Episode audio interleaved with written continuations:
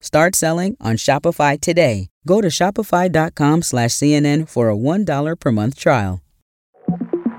From CNN, I'm Faiz Jamil with the five things you need to know for Wednesday, February 14th. The House has voted to impeach Homeland Security Secretary Alejandro Mayorkas, making him the first cabinet secretary to be impeached in almost 150 years.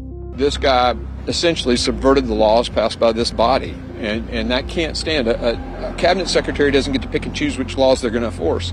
That was House Republican Mark Green telling CNN why the House went on with the vote last night.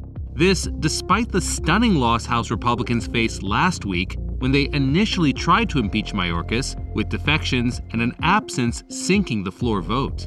But Mayorkas is unlikely to be found guilty and removed from office by the Democrat controlled Senate, and three Republicans went against party lines and voted with the Democrats in the House.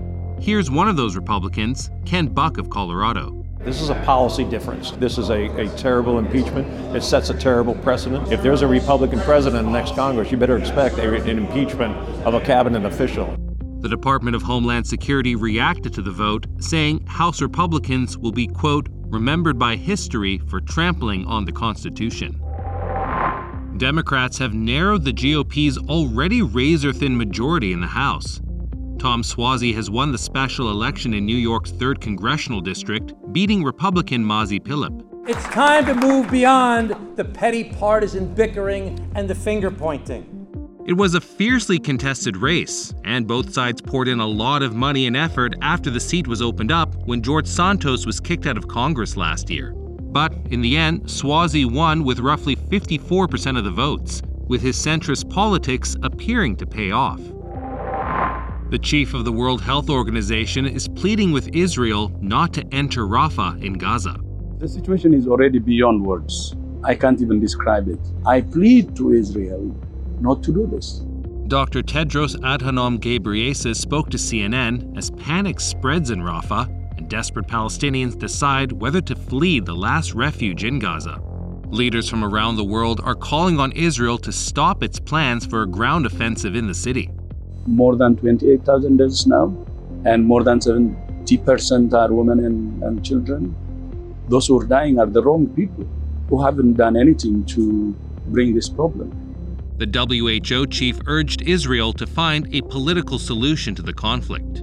And his comments come as the Palestinian Authority president has made a similar plea to Hamas, urging them to come to an agreement on a hostage release and ceasefire quickly to avoid an attack on the densely populated Rafah. Ukraine says it sank a Russian warship today off the coast of Crimea. It's the latest in a series of Ukrainian drone attacks on Russia's Black Sea fleet. CNN could not independently verify Ukraine's claims, and the Kremlin declined to comment on the reported attack. Kiev has pivoted to the Black Sea and Crimea, saying its strikes are aiming to isolate the Russian occupied peninsula, making it more difficult for Moscow to sustain its military operations on the Ukrainian mainland. Coming up, a lot of couples will be out celebrating Valentine's Day tonight, but apparently people are getting a little tired of online dating.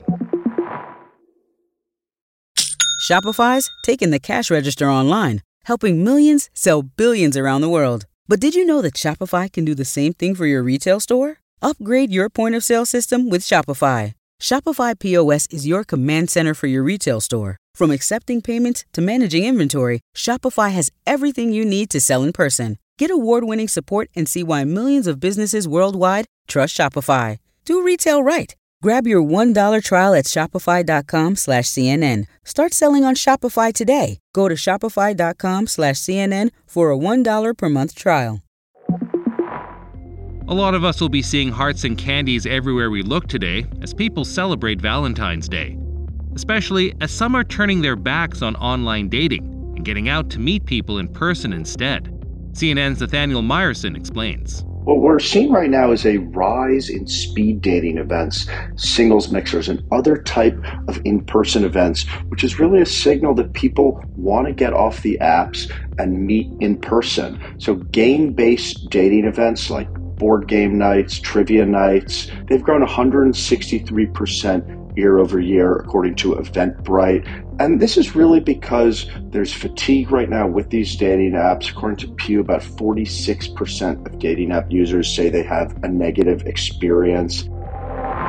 That's all for now. Our next episode drops at noon Eastern.